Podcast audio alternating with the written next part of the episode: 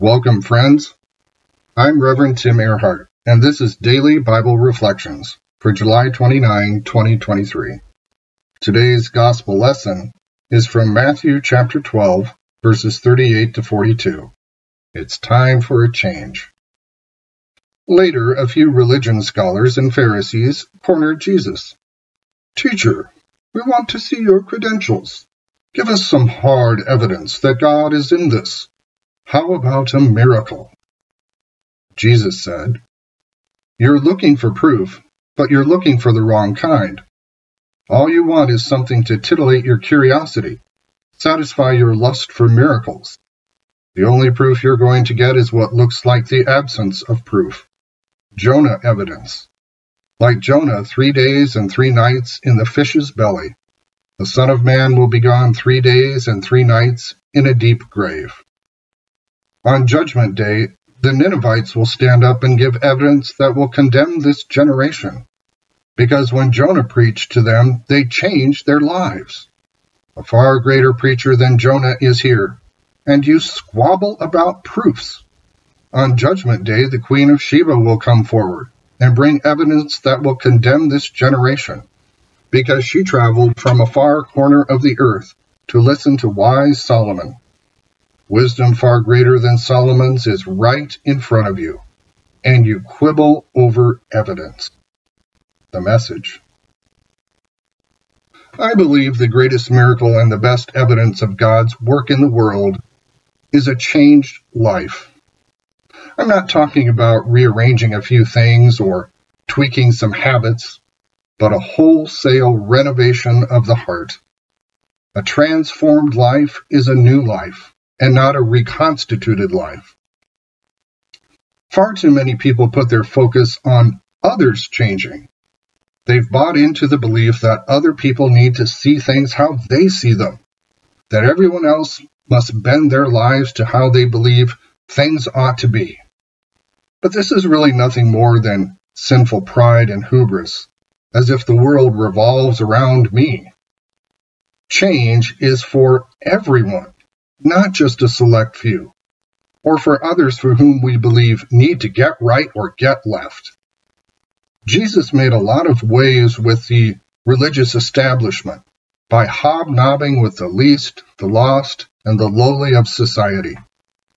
Christ actively sought out the marginal folks, healing many of them from sickness, disease, and sin, so that they could be united with God and no longer remain on the fringes of society. If you're not in the transformation business, then healing a bunch of low-life people means nothing to you. For the religious leaders of Christ's day, Jesus was not flexing any real Messiah muscle for them. He was not beating up Roman Gentiles and kicking them out of Palestine. So they wanted a sign from heaven that would authenticate the proper Messiah credentials of Jesus. But a sign already exists the sign of Jonah. As Jonah was three days and three nights in the belly of a big fish, so Jesus would be in the earth for three days and nights. The death and resurrection of Jesus is needed, and when faced with this information, the only appropriate response is to change, to do a complete U turn in life. Jonah was all but dead. But God caused the great fish to belch up Jonah onto the land. He went forth a changed man. The experience of having stomach fluids work on a person for three days and nights will certainly change you. Jonah was spiritually and physically different, bleached completely white, and an incredible sight to see. Yet another sign exists the Queen of Sheba's sign. When she encountered King Solomon, she was overwhelmed with the experience. It changed her. So, therefore, how much more ought we to change when encountering Jesus? The appropriate response to Jesus is a changed life. Jesus was looking for status quo malcontents, for a desire to change. The process of change is hardwired into creation from seasons of the year to the seasons of people's lives. All are designed for a sustained process of time to revolutionize us. Jesus modeled this for us. He switched his address of heaven and moved into our neighborhood in order to bring us new life. Jesus continually extends the invitation to change. All he asks is to let God do the work of change within us, to be patient with the construction of the soul he is doing, and to persist with daily routines of faith. Yes, it's time to, for a change.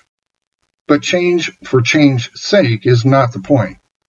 Change that reflects godly values is the point, and in order to realize this good sort of change, we must be attentive and hear Holy Scripture, seek the mind and heart of God, and be willing to let Jesus come and have the run of the house. We must unlearn before we learn. We need to let go so that we can take up.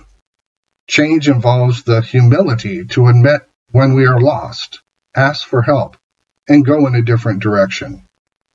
New life is not rebranding oneself, but is akin to being born again. Almighty God, we desire to be transformed by you and allow the life of Jesus to be expressed in and through us. We desire to walk in the light of your Spirit. Reveal to us those things in our lives that need to change. Allow us to discern between flesh and spirit so that we can choose a healthy, holy path. Continue to give us spiritual awareness. Transform us into something new altogether.